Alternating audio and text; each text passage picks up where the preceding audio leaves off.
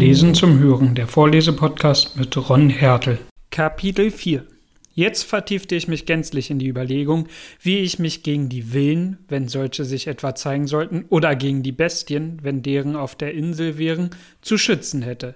Ich war anfangs unschlüssig, ob ich mir eine Höhle in die Erde graben oder ein Zelt über derselben errichten solle. Endlich entschloss ich mich, beides zu tun. Die Art und Weise, wie ich es bewerkstelligte, wird dem Leser nicht uninteressant sein. Ich erkannte bald, dass die Gegend der Insel, in der ich mich damals aufhielt, zu einer Niederlassung nicht geeignet sei, teils weil der Boden dort tief gelegen, sumpfig, dem Meere zu nah und auch ungesund war, und teils, weil sich kein frisches Wasser in der Nähe befand. Ich beschloss daher, einen gesünderen und passenderen Platz auszusuchen. Vor allem sagte ich mir, werden folgende Umstände bei dieser Wahl ins Auge zu fassen sein. Erstens gesunde Lage und frisches Wasser, sodann Schutz vor der Sonnenhitze, Sicherung vor wilden Menschen oder Tieren, endlich einen freien Ausblick auf die See, damit du, wenn Gott dir ein Schiff auf Seeweite nahe kommen lässt, nicht die Gelegenheit zu deiner Befreiung versäumst. Denn ich hatte noch keineswegs aufgegeben, auf diese zu hoffen. Bei dem Suchen nach einer geeigneten Stelle fand ich denn auch eine kleine Ebene neben einem felsigen Hügel, der wie die Front eines Hauses steil nach Jena hinabfiel, so dass von oben her kein lebendes Wesen so leicht an mich herankommen konnte. An der Seite dieses Felsens war eine Höhlung wie der Eingang zu einem Keller, ohne dass jedoch der Felsen an dieser Stelle wirklich ausgehöhlt gewesen wäre. Auf dieser grünen Fläche nun gerade vor der Höhlung beschloss ich mein Zelt aufzuschlagen. Der ebene Platz war nicht mehr als hundert Ruten breit und nur etwa zweimal so lang und fiel an seinem Ende unregelmäßig gegen das Meer hinab. Er lag auf der Nord-Nordwestseite des Hügels, so dass ich immer vor der Höhe geschützt war, bis die Sonne, was in diesen Gegenden spät geschieht, von Ost-Südost her schien. Ehe ich das Zelt errichtete, zog ich vor der Höhlung einen Halbkreis zehn Ellen im Halbmesser von dem Felsen aus und 20 Ellen im Durchmesser von seinem einen Endpunkt bis zum anderen gerechnet. In diesem Halbkreis pflanzte ich zwei Reihen Palisanen, die ich in den Boden schlug, bis sie fest wie Pfeiler standen. Sie ragten fünf und einen halben Fuß von der Erde empor und waren oben zugespitzt. Beide Reihen standen nur sechs Zoll voneinander entfernt.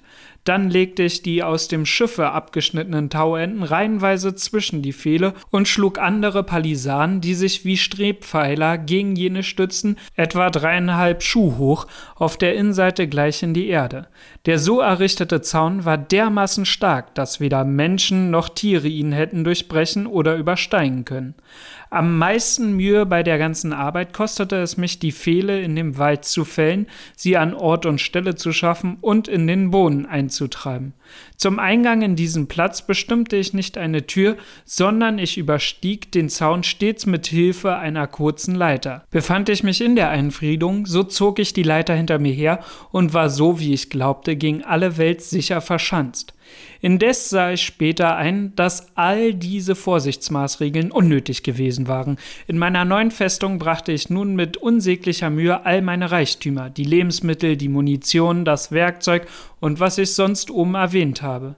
Sodann errichtete ich mir ein großes Zelt, und zwar um vor dem Regen, der zu gewissen Jahreszeiten hier sehr heftig ist, geschützt zu sein. Ein doppeltes, das heißt, ich spannte über ein kleineres Zelt ein größeres, das ich oben mit einem Stück geteerten Leinwand bedeckte, welche ich unter den Schiffssegeln gefunden hatte. Statt in dem Bett, das ich ans Land gebracht zu schlafen, nahm ich von jetzt an mein Nachtlager in einer sehr guten Hängematte, die früher dem Steuermann gehört hatte. In das Zelt brachte ich meine Vorräte, die keine Nässe vertragen konnte.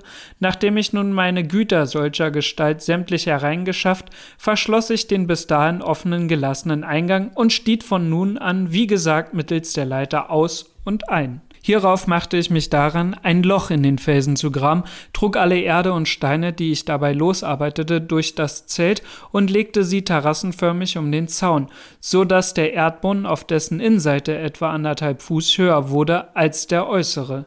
Zugleich gewann ich dabei just hinter meinem Zelt eine Höhlung, die mir für meine Behausung als Keller diente. Schwere Arbeit und manchen Tag kostete es, bis ich all diese Dinge zustande brachte. Aus der Zwischenzeit sind einige Umstände, die mein Nachdenken in Anspruch nahmen, nachträglich zu erwähnen. Einmal, während ich an meinem Zelt und an der Höhlung arbeitete, erhob sich ein starkes Gewitter. Aus dunklen, dicken Gewölk zuckte plötzlich ein Blitz und ein gewaltiger Donnerschlag folgte. Rascher noch wie dieser Blitz überkam mich der Gedanke, oh weh, mein Pulver. Das Herz bebte mir bei der Überlegung, dass ein einziger Blitzstrahl meinen ganzen Vorrat vernichten könne, von dem so meinte ich nicht nur die Verteidigung, sondern auch die Ernährung meines Lebens gänzlich abhängig sei. Wegen der Gefahr, in der ich selbst dabei schwebte, ängstigte ich mich nicht so sehr, obwohl ein Funke ins Pulverfass geraten mich ja gleichfalls augenblicklich vernichtet haben würde. Ich war von jenem Gedanken so betroffen, dass ich, sobald der Sturm vorüber war, alles andere stehen und liegen ließ, um mir nur Beutel und Kästen anzufertigen, in denen ich das Pulver verteilen und in kleinen Partien aufheben wollte, denn ich hoffte, es würde dann wenigstens nicht alles zu gleicher Zeit vom Feuer verzehrt werden. Diese Arbeit brachte ich in etwa 14 Tagen fertig. Ich teilte mein Pulver, das etwa dreieinhalb Zentner wog, in wenigstens 100 Häuflein.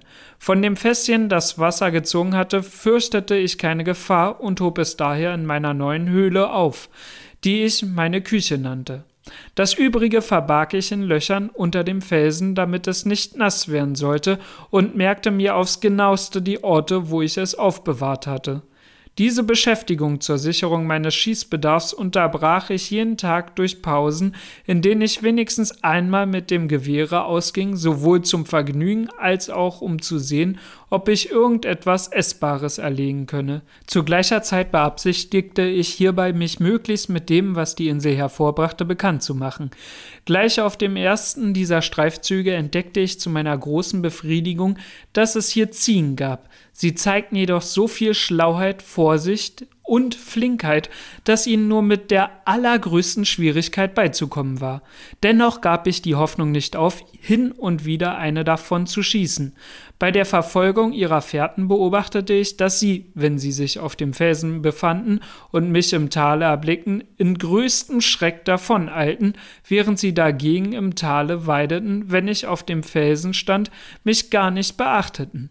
Da ich hieraus schloss, dass sie durch die Stellung ihrer Augen genötigt seien, den Blick zur Erde zu richten und demzufolge nicht leicht Gegenstände über ihn wahrnehmen konnten, wendete ich später den Kunstgriff an, ihnen immer von den Felsen aus beizukommen, von wo aus ich dann auch oft Gelegenheit hatte, Beute zu machen. Bei der ersten Jagd auf diese Tiere erlegte ich eine Geiß, die ein Junges zeugte. Das tat mir nun sehr leid. Als die Alte tot hingefallen war, stand das Lamm ganz still neben ihr, bis ich kam und sie aufhob, worauf das Junge mir nach meiner Einfriedigung folgte. Ich legte die Ziege von den Schultern ab und hob das Lamm über die Einfehlung. Meine Hoffnung, es aufziehen zu können, erfüllte sich nicht, denn da es nicht fressen wollte, musste ich es gleichfalls töten und zu meinem Unterhalt verwenden. Die beiden Tiere versahen mich auf lange Zeit mit Fleisch da ich wenig aß und mit meinen Vorräten überhaupt, besonders aber mit dem Brot, so sparsam als möglich umging. Nachdem ich mich nun fest angesiedelt hatte, fand ich es unumgänglich nötig, mir einen Platz zur Feuerung und Brennmaterial zu verschaffen.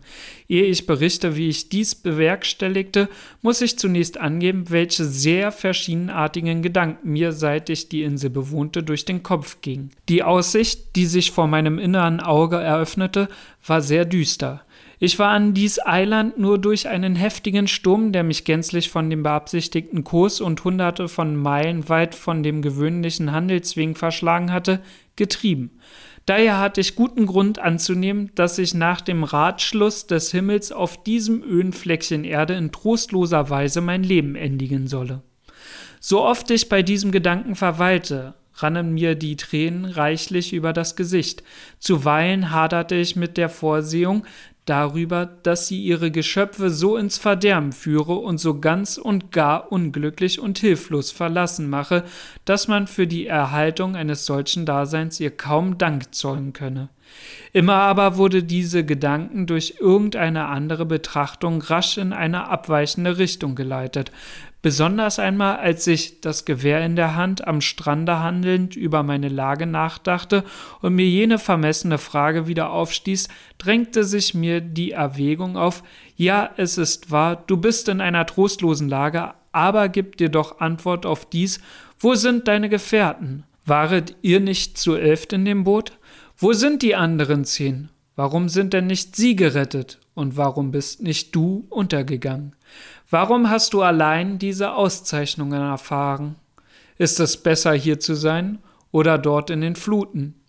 Hat man nicht die Pflicht, alles Übel zugleich mit dem, was es Gutes bietet, zu betrachten und mit dem zu vergleichen, was schlimmer sein könnte? Dann fiel mir ein, wie gut für meinen Unterhalt hier gesorgt sei und in einer wie viel schlimmeren Lage ich mich befinden würde, wenn nicht zufällig das Schiff von dem Platz aus, an dem es gescheitert war, so nah ans Land getrieben worden war, dass ich alle jene Dinge daraus zu holen vermochte und ferner, wie traurig meine Existenz sein würde, wenn sie so geblieben wäre, wie da ich zuerst ans Ufer kam, ohne alle Notwendigkeiten des Lebens.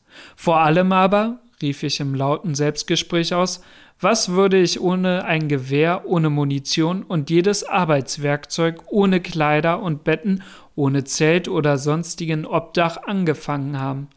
Dann erinnerte ich mich, dass ich jetzt alle diese Dinge reichlich besitze und mich auf dem Wege befinde, mir meinen Unterhalt auch ohne die Gewehre verschaffen zu können, wenn meine Munition einmal verbraucht sein würde denn von Anfang an hatte ich darauf gedacht, wie ich für die Zeit, in der nicht nur mein Schießbedarf zu Ende sein, sondern auch meine Kraft und Gesundheit im Verfall geraten sein werde, für mich sorgen wolle. Ich bemerkte hierzu, dass die Furcht vor der Vernichtung meines Pulvers durch den Blitz damals noch gar nicht in mir aufgetaucht war, daher auch der Gedanke heran mich bei dem ersten Gewitter umso jäher überfiel. Nun aber will ich den traurigen Bericht von einem einsamen Dasein, wie es vielleicht nie ein anderer Mensch auf Erden geführt hat, von seinem Beginn an zu erzählen und in aller Ordnung fortzuführen. Wir hatten nach meiner Berechnung den 30. September. Als ich den Fuß zuerst auf das fürchterliche Eiland setzte, es war also die Jahreszeit, in welcher bei uns die Sonne in der herbstlichen Tag- und Nachtgleiche steht. Dort dagegen glühte sie senkrecht über meinen Scheitel. Wie ich durch eine Berechnung, die ich anstellte, zu wissen glaubte, lag meine Insel 9 Grad und 22 Minuten nördlich von der Linie. Nach etwa zwölf Tagen fiel mir ein, dass, wenn ich keine Vorkehrung träfe, ich aus Mangel an Büchern, Federn und Tinte in der Zeitrechnung irre werden müsse und bald sogar den Sonntag nicht mehr von den Wochentagen würde unterscheiden können. Um dies zu verhindern, erfand ich folgendes Auskunftsmittel. Ich schnitt mit meinem Messer auf eine große Tafel, die ich kreuzförmig an einen Pfahl befestigte, den ich da, wo ich gelandet war, in die Erde getrieben hatte, die Worte ein Hier bin ich am 30. September 1659 gelandet. An den Seiten dieses viereckigen Pfahls machte ich täglich mit dem Messer einen Einschnitt, an jedem siebten Tag ein doppelt so lang als an den übrigen und wiederum am ersten Tage jenes Monats eine doppelt so große Einkerbung als diejenigen, für die Sonntage waren. Auf diese Weise führte ich meinen Kalender, meine Wochen-, Monats- und Jahresrechnungen. Ich habe hier noch zu bemerken, dass unter den Gegenständen, die ich vom Schiffe gebracht, sich einige an sich ziemlich wertlose, mir aber sehr nützlich befanden, die ich oben zu erwähnen unterlassen habe. Hierzu gehörten unter anderem Federn, Tinte, Papier, die ich zum Teil aus den Vorräten des Kapitäns, des Steuermanns, des Stückmeisters und dessen Zimmermanns entnommen hatte, ferner mehrere Kompasse, einige mathematische Instrumente, Quadranten, Ferngläser, Karten und Schifffahrtsbücher. Das alles hatte ich zusammengerafft, ohne viel darüber nachzudenken, ob ich es jemals brauchen könne oder nicht. Auch drei gute Bibeln waren mir in die Hände gefallen, die mit meinen Sachen von London gekommen waren und die ich unter meine Reiseeffekten gepackt hatte. Sodann hatte ich einige portugiesische Bücher, darunter drei katholische Gebetsbücher und verschiedene andere Schriften aus dem Wrack mitgenommen und sorgfältig aufbewahrt. Ferner darf ich nicht vergessen, dass an Bord unseres Schiffes ein Hund und zwei Katzen gewesen waren, von denen ich im Verlauf meiner Geschichte noch zu reden haben werde. Denn die beiden Katzen hatte ich mitgenommen, der Hund aber war an dem Tage, nachdem ich die erste Floßfahrt gemacht hatte, von selbst aus dem Schiffe gesprungen und ans Land geschwommen. Er war mir manches Jahr hindurch ein treuer Gefährte, trug und apportierte mir alles Mögliche und leistete mir Gesellschaft, so gut er vermochte. Ihn aber sprechen zu lehren, wollte nicht gelingen, wie große Mühe ich mir auch darum gab. Wie schon bemerkt, hatte ich auch Federn, Tinte und Papier gefunden. Ich ging damit sehr haushälterisch um, zeichnete aber dennoch, solange der Vorrat reichte, alle meine Erlebnisse auf das genaueste auf. Später wurde mir dies unmöglich, da es mir durchaus nicht gelang, Tinte zu bereiten. Überhaupt gebrach es mir, so viel Gegenstände ich auch um mich aufgehäuft hatte, doch an einer Menge sehr wesentlicher Dinge, so zum Beispiel außer der Tinte an einer Hacke und einem Spaten oder einer Schaufel, um die Erde damit umzugraben, ferner an Nähnadeln, Stecknadeln und Zwirn. Was die Wäsche angeht, so gewöhnte ich mich schnell daran, sie zu entbehren. Dieser Mangel an Gerätschaften erschwerte natürlich alle meine Arbeiten, und so dauerte es zum Beispiel fast ein Jahr, bis ich die Einzäunung meiner Wohnung beendigt hatte. Die Pfähle, die ich so schwer wählte, als ich sie nur tragen konnte, nahmen viel Zeit zum Fällen, Vorbereiten und Heimschaffen in Anspruch. Zuweilen brauchte ich zwei Tage, um eine von diesen Palisaden fertig an Ort und Stelle zu bringen und einen dritten Tag, um sie in die Erde zu treiben. Hierzu bediente ich mich anfangs eines schweren Holzstückes, später aber nahm ich dazu eine der eisernen Brechstangen. Trotzdem war es ein mühsames und zeitraubendes Werk, diese Pfähle festzumachen.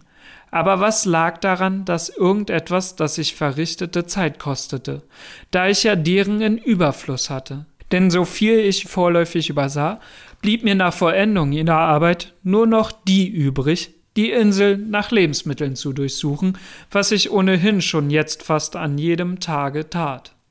Ich fasste nun meine Lage ernsthaft ins Auge und setzte das Ergebnis schriftlich auf, nicht sowohl um den Bericht denen zu hinterlassen, die etwa nach mir einmal auf die Insel kommen würden, denn ich hatte wenig Aussicht auf Erben, als um mich dadurch von den Gedanken, die täglich auf mich einstürmten und mir die Seele verdüsterten, zu befreien. Meine Vernunft begann allmählich Herr zu werden über meine verzweifelte Stimmung. Ich tröstete mich dadurch, dass ich das Gute meiner Lage dem Schlimmen derselben gegenüberstellte und unparteiisch gleich wie der Kaufmann sein soll und haben, die Freuden gegenüber den Laien, die ich erfuhr, folgendermaßen verzeichnete. Ich bin ein wüstes, trostloses Eiland ohne alle Hoffnung auf Befreiung verschlagen. Aber ich lebe und ich bin nicht wie alle meine Gefährten ertrunken. Ich bin vereinsamt und von aller Welt geschienen, dazu verurteilt, ein elendes Dasein zu führen. Jedoch bin ich auch erlesen, aus der ganzen Schiffsmannschaft vom Tode verschont zu bleiben, und der, welcher mir das Leben wunderbar erhalten hat, kann mich auch aus dieser elenden Lage wieder erlösen. Alles in allem ergab diese Übersicht, dass es zwar kaum eine unglücklichere Lage als die meinige in der Welt gab, dass aber doch negative und positive Umstände darin vorhanden waren, um deren Willen ich dankbar sein musste. Daraus mag man lernen, dass kein Zustand existiert, der nicht etwas Tröstliches darbietet und bei dem wir nicht bei der Verzeichnung des Guten und Schlimmen immer dem Debet gegenüber auch etwas auf die Seite des Kredit zu setzen haben. Nachdem ich mich auf solche Weise mit meinem Zustand einigermaßen ausgesöhnt, dagegen aber die Hoffnung auf der See ein Schiff zu erspähen aufgegeben hatte, begann ich, mir das Leben so angenehm einrichten, als es nur möglich war. Meine Wohnung habe ich bereits beschrieben. Sie bestand, wie erwähnt, aus einem Zelt zu Füßen eines Felsens, das mit eigener starken Einzäunung von Pfählen und Taunen umgeben war. Ich durfte dies wohl eine Mauer nennen, besonders nachdem ich eine Art Wall von Erdstücken etwa zwei Fuß hoch an der Außenseite auf derselben aufgeführt und nach Ablauf von etwa anderthalb Jahren von diesem Wall aus Holzstücke gegen den Felsen gestemmt und sie mit Baumzweigen und ähnlichen bedeckt hatte, um den Regen abzuhalten, welcher während gewisser Jahreszeit sehr heftig war. Meine Güter hatte ich sämtlich in diese Einhegung und die im Hintergrund derselben befindliche Höhlung gebracht. Anfangs hatte sie dort einen unordentlichen Haufen gebildet und mir allen Platz weggenommen, so dass ich kaum mich hätte rühren können. Daher hatte ich mich daran gemacht, die Höhlung zu erweitern und tiefer in den Fels einzudringen. Dieser bestand aus lockerem Sandstein und gab leicht nach. Da ich mich gegen wilde Tiere doch hinlänglich geschützt glaubte, arbeitete ich mich ganz durch den Felsen durch und bekam so eine Tür nach außen hin, durch die ich meine Festung verlassen konnte. So hatte ich nicht nur einen Aus- und Eingang, sondern auch einen größeren Behälter für meine Besitztümer bekommen. Ich begann sodann mir diejenigen Gegenstände anzufertigen, die mir die notwendigsten schienen, nämlich vor allem einen Tisch und einen Stuhl, da ich ohne diese nicht einmal die geringe Behaglichkeit, die mir auf der Welt geboten war, zu genießen vermocht haben würde. Denn ohne Tisch hätte ich weder Schreiben noch Essen noch andere dergleichen Geschäfte einiger Bequemlichkeit vornehmen können. Hierbei kann ich nicht umhin zu bemerken, dass da die Vernunft die Wurzel und der Ursprung der Mathematik ist, jedermann durch vernünftige Berechnung und Ausmessung der Dinge binnen kurzer Zeit ein Meister in allen mechanischen Künsten zu werden vermag. Ich hatte in meinem früheren Leben niemals Handwerkszeug zwischen den Fingern gehabt, und trotzdem erkannte ich jetzt bald, dass es mir durch Arbeit, Ausdauer und Eifer möglich sein würde, alles, was ich brauchte, wenn ich nur das nötige Gerät gehabt hätte, selbst anzufertigen. Indes machte ich eine Menge Dinge auch ohne Handwerkszeug, einige lediglich mit Hobel und Hackbeil, und zwar waren das Gegenstände, die wohl nie früher auf solche Art verfertigt waren. Zum Beispiel, wenn ich ein Brett nötig hatte, blieb mir nichts übrig, als einen Baum zu fällen und ihn mit der Axt von beiden Seiten so lang zu behauen, bis er dünn wie ein Brett war, worauf ich ihn dann mit dem Hobel glättete. Freilich konnte ich auf diese Weise aus einem ganzen Baum nur ein einziges Brett erhalten, doch da half nichts weiter als die Geduld, und wenn auch die Anfertigung eines einzigen solchen Gegenstandes mich eine enorme Menge Zeit und Arbeit kostete, so war ja Arbeit und Zeit für mich von geringem Wert, und es kam nichts darauf an, ob ich sie so oder so verwendete. Zunächst machte ich mir aus den kurzen Latten, die ich auf meinem Floße aus dem Schiffe geholt hatte, Tisch und Stuhl ferner brachte ich, nachdem einige Bretter in der oben angegebenen Weise fertig geworden waren, große Fächer von anderthalb Fußbreite übereinander an der Seitenwand meiner Höhle an um alle meine Werkzeuge, Nägel und eiserne Geräte darauf zu legen und alles zur größeren Bequemlichkeit an einer bestimmten Stelle zu haben. Hierauf schlug ich Flöcke in die Felswand, um mein Gewehr und anderes dergleichen daran zu hängen. Meine Höhle sah jetzt aus wie ein großes Magazin von allen unentbehrlichen Dingen, und ich hatte jegliches so zur Hand, dass diese Ordnung mir ein großes Vergnügen gewährte. Von nun an begann ich auch ein Tagebuch zu führen und darin meine täglichen Beschäftigungen zu verzeichnen. Früher hatte es mir zu sehr an Ruhe und besonders an Gemütsruhe gefehlt, und mein Journal würde in dieser Zeit mit vielen unbedeutenden Dingen angefüllt worden sein. Da hätte ich zum Beispiel vom 30. September nichts zu berichten gehabt als etwa Nachdem ich gelandet und dem Tod des Ertrinkens entronnen war, bin ich, nachdem ich zuvor eine ganze Menge Salzwasser, das ich verschluckt, gebrochen hatte und wieder ein wenig zu mir gekommen war, statt Gott für meine Errettung zu danken, mit dem Ausruf Ich bin verloren, ich bin verloren, händeringend am Strand auf und ab gelaufen, bis ich müde und matt mich auf die Erde zur Ruhe gelegen musste, wo ich aber nicht schlafen konnte, aus Furcht gefressen zu werden. Einige Tage nachdem ich schon alles vom Schiff geholt hatte, konnte ich es nicht unterlassen, doch wieder einmal die Spitze des kleinen Berges zu ersteigen und auf die See hinauszuschauen, in der Hoffnung, ein Schiff zu erblicken. Wirklich bildete ich mir auch ein, in großer Entfernung ein Segel zu erspähen. Ich täuschte mich lange mit dieser Hoffnung und blickte starr auf das Meer, bis ich fast erblindete.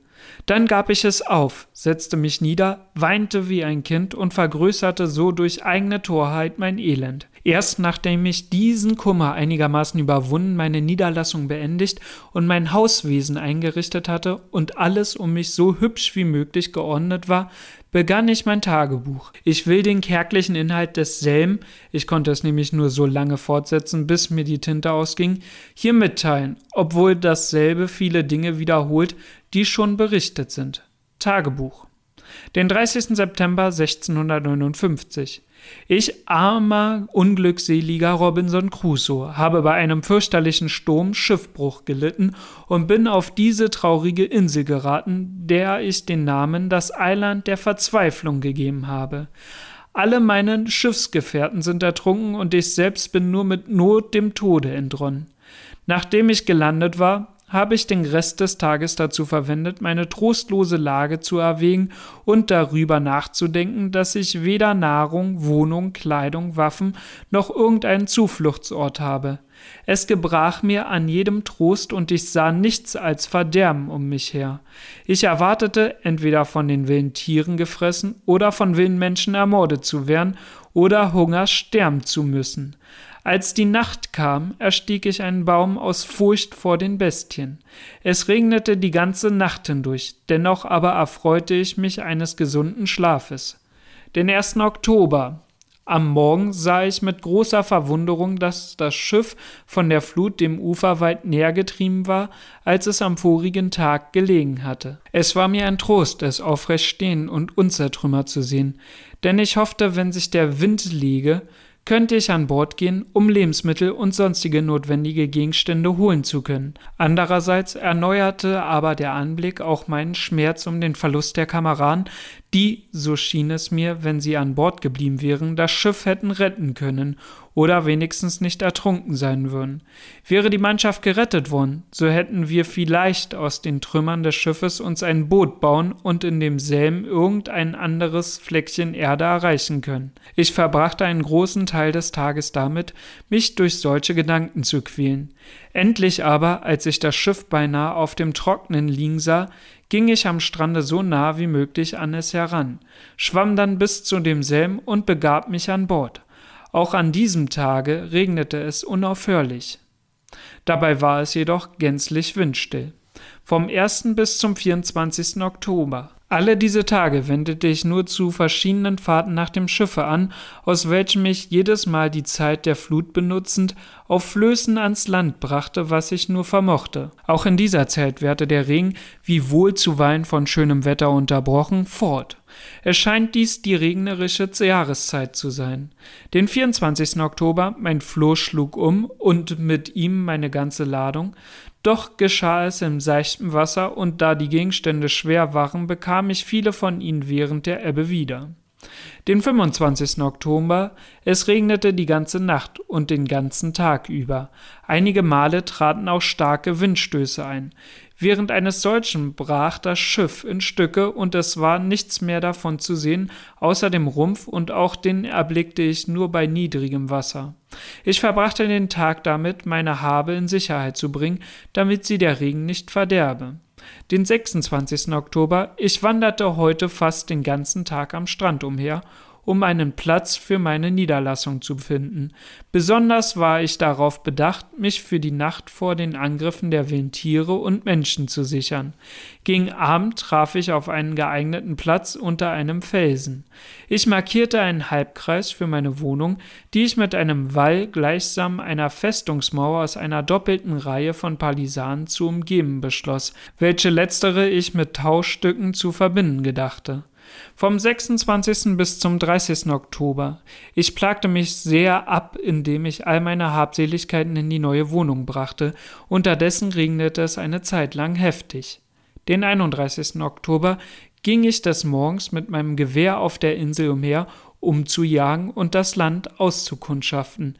Ich erlegte einen Ziegengeiß und das Junge folgte mir nach meiner Wohnung, wo ich es später schlachten musste, da es nicht fressen wollte den 11. November. Ich schlug mein Zelt unter dem Felsen auf und schlief dort die Nacht zum ersten Mal. Ich habe es so groß als möglich gemacht, um meine Hängematte darin an Pfählen aufhängen zu können. Den 2. November trug ich alle meine Kisten und Bretter und die Holzstücke, aus denen ich die Flöße verfertigt hatte, zusammen und bildete aus ihnen etwas nach innen zurück von der für die Umzäunung bezeichneten Linie eine Art Zaun um mich her. Den 3. November, ich ging mit dem Gewehr aus und schoss zwei entenartige Vögel, die mir eine vortreffliche Mahlzeit lieferten. Am Nachmittag machte ich mich daran, mir einen Tisch zu verfertigen. Den 4. November. Die Frühstunden verwendete ich dazu, meine Arbeitszeit regelmäßig einzuteilen. Die Morgenzeit bestimmte ich zu einem zwei- bis dreistündigen Ausgang mit dem Gewehr, vorausgesetzt, dass es nicht regnet. Hierauf will ich bis etwa 11 Uhr arbeiten und dann verzehren, was ich gerade Essbares habe. Von zwölf bis zwei Uhr gedenke ich mich zum Schlafe niederzulegen, da das Wetter ungemein heiß ist. Der Abend soll dann wieder für die Arbeit bestimmt sein. Die Arbeitszeit an diesem und den nächsten Tagen verwendete ich gänzlich auf die Anfertigung meines Tisches, denn es ging mir anfangs noch langsam mit der Arbeit. Zeit und Notwendigkeit machten mich jedoch bald darauf zu einem perfekten Naturhandwerker, wie es in gleicher Lage wohl mit jedem anderen geschehen würde den 5. November. Heute ging ich mit der Flinte und meinem Hunde aus und erlegte eine wilde Katze. Ihr Fell war sehr schön, aber das Fleisch ungenießbar. Ich zog ihr, wie ich es mit allen erlegten Tieren zu tun pflegte, das Fell ab und bewahrte es auf. Als ich am Strande zurückging, sah ich mancherlei Seevögel, die ich nicht kannte. Erstaunt und fast erschrocken war ich über den Anblick mehrerer Robben, die, während ich sie anstarrte, ohne gleich zu wissen, was es für Tiere seien, ins Meer eilten und mir für diesmal entrannen. Den 6. November nach meinem Morgenspaziergang beendigte ich den Tisch, doch nicht zu meiner Zufriedenheit. Bald jedoch lernte ich so etwas besser machen. Den 7. November, es hat sich jetzt schönes Wetter eingestellt.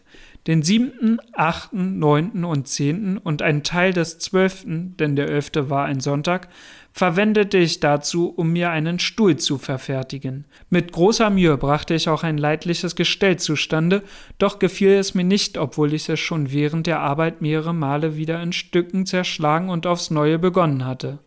Anmerkung nach kurzer Zeit versäumte ich die Sonntage einzuhalten, da ich vergessen hatte, die Einschnitte an meinem Pfosten zu machen und daher bald nicht mehr die Tage unterscheiden konnte.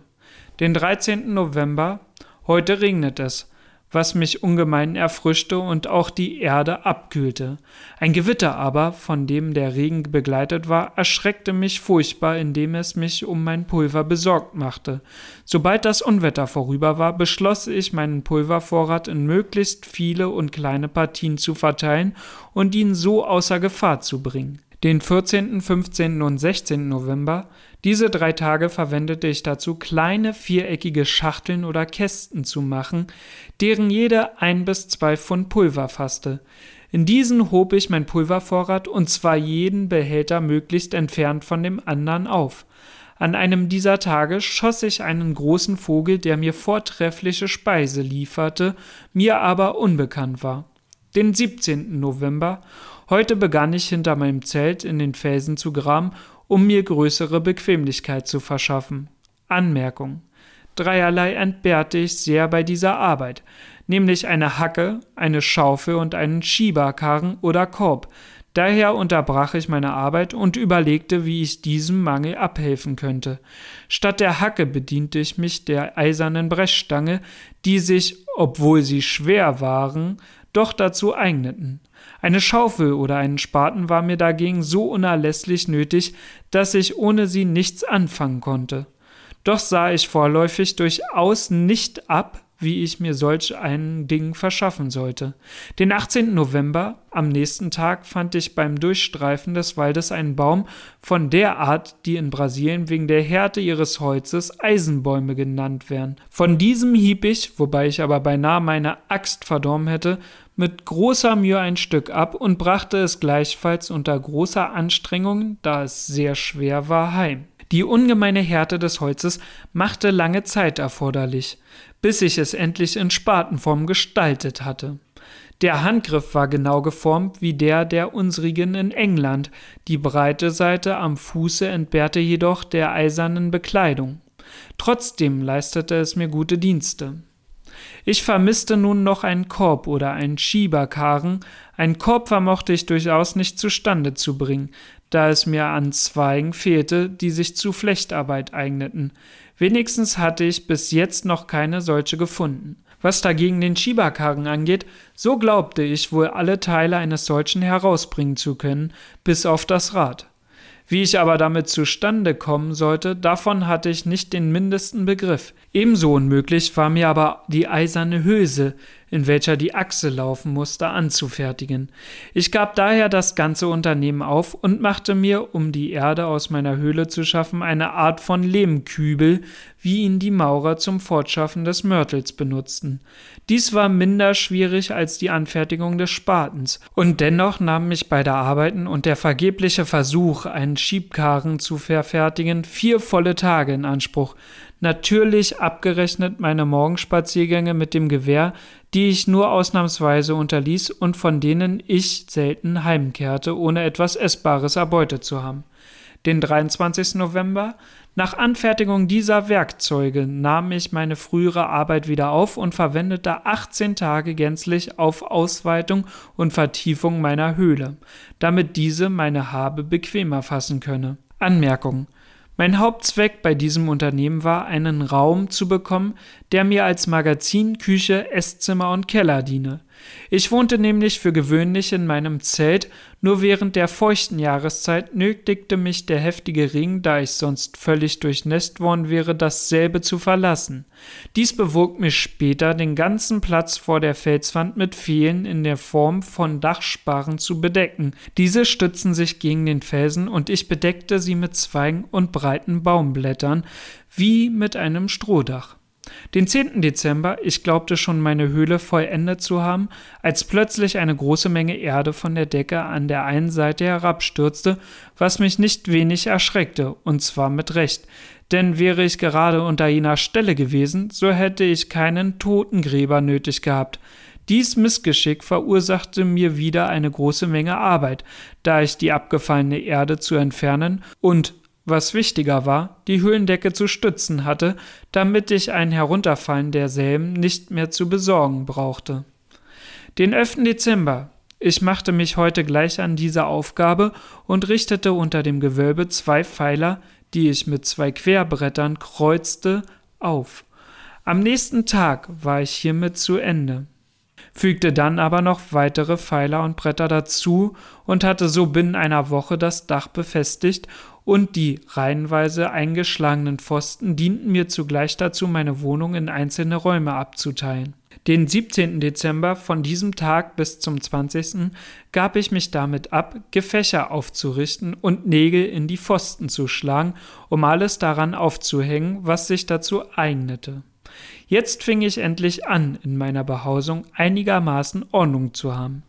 Den 20. Dezember, ich trug alles, was dahin gehörte, in den Keller und schlug kleine Bretter wie ein Gesims auf, um meine Lebensmittel darauf zu legen. Als jedoch meine Bretter auf die Neige gingen, machte ich mir noch einen zweiten Tisch, um allerlei auf denselben stellen zu können. Den 24. Dezember, es regnete die ganze Nacht sowie den ganzen Tag und ich konnte daher nicht ausgehen den 25. Dezember unaufhörlicher Regen, den 26. Dezember der Regen hatte aufgehört, die Erde war stark abgekühlt und die Temperatur sehr angenehm.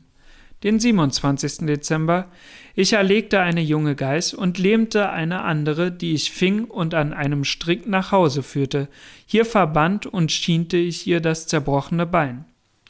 Nota bene, ich sorgte für das Tier so, damit es am Leben bleibe. Das Bein heilte und wurde so gerade wie vorher. Durch mein Füttern machte ich das Tier zahm, es weidete auf dem kleinen grünen Platz vor meiner Tür und lief niemals fort. Jetzt kam mir zum ersten Mal der Gedanke, Tiere aufzuziehen und zu zähmen und davon zu leben, wenn ich einmal meinen Schießbedarf verbraucht haben würde den 28. bis 31. Dezember. Große Hitze und völlige Windstille, so dass ich nur am Abend zur Jagd ausgehen konnte. Die Tage verbrachte ich damit, alle meine Sachen zu ordnen. Den 1. Januar. Immer noch große Hitze. Doch ging ich in der Frühe und abends mit meinem Gewehr aus, die Zwischenzeit über lag ich still zu Hause. An diesem Abend ging ich tiefer hinein in die Täler, die nach dem Mittelpunkt der Insel hin liegen, und fand dort eine Menge Ziegen, denen ich aber, weil sie so scheu waren, nicht beikommen konnte. Ich beschloss daher zu versuchen, ob es nicht gelingen werde, sie mit dem Hunde zu jagen. Den 2. Januar, sogleich am nächsten Tag, stellte ich diesen Versuch an. Ich hatte mich jedoch verrechnet, denn die Ziegen kehrten sich alle mit dem Gehörn gegen den Hund und er hütete sich wohl, ihnen zu nahe zu kommen. Den 3. Januar. Heute begann ich mein Gebiet einzuzäunen und machte, da ich noch immer in der Furcht lebte, von jemandem angegriffen zu werden, die Umgebung so dick, fest und stark wie nur möglich. Anmerkung. Da ich die Einzäunung früher beschrieben habe, so übergehe ich, was darüber in dem Tagebuch gesagt ist. Es genügt zu bemerken, dass ich nicht weniger als vom 3. Januar bis zum 14. April mit der Vollendung derselben beschäftigt war, wiewohl sie nur 24 Ellen in der Länge von einem Ende des Felsens bis zum anderen gemessen und 8 Ellen in der Tiefe von der Tür der Höhle als dem Mittelpunkt ausgerechnet maß. Diese ganze Zeit über arbeitete ich sehr angestrengt, wobei mir jedoch der Regen viele Tage, ja einige Mal ganze Wochen hindurch hinderlich war. Doch hielt ich mich nicht vollkommen sicher, bis ich die Einhegung vollendet. Man glaubt kaum, was für eine unbeschreibliche Arbeit sie mir machte, besonders war dies der Fall mit dem Herbeischaffen der Fehler aus dem Walde und dem Einschlagen derselben in die Erde. Als der Wall beendigt war, hielt ich ihn für so dicht, dass, wenn Besucher auf die Insel kommen sollten, sie nichts einer menschlichen Wohnung ähnliches dort entdecken würden. Dass ich mit dieser Ansicht recht hatte, wird sich später bei einer merkwürdigen Gelegenheit zeigen. Auch während dieser Beschäftigung machte ich täglich einen Jagdausflug in die Wälder, das heißt so oft es der Regen zuließ. Hierbei entdeckte ich häufig erfreuliche Dinge. Besonders gehört dahin, dass ich eine Art wilder Tauben fand, die nicht wie die Waldtauben auf Bäumen, sondern wie die Haustauben in Felslöchern bauten. Ich nahm einige Jungen mit mir und bemühte mich, sie aufzuziehen. Als sie jedoch älter wurden, flogen sie sämtlich fort, da ich ihnen nicht ausreichendes Futter geben konnte. Indes fand ich oft solche Nester und holte mir dann die Jungen heraus, die ich mir sehr wohl schmecken ließ. Solltet ihr Verbesserungsvorschläge oder Ergänzungen haben, könnt ihr mir sehr gerne schreiben unter vlzhpodcast@gmail.com. Ihr könnt mir auch gerne eine Nachricht über den Hashtag VLZH bei Twitter zukommen lassen oder ihr benutzt ganz einfach die Kommentarfunktion auf meiner Homepage, nämlich auf www.vlzhpodcast.blogspot.com.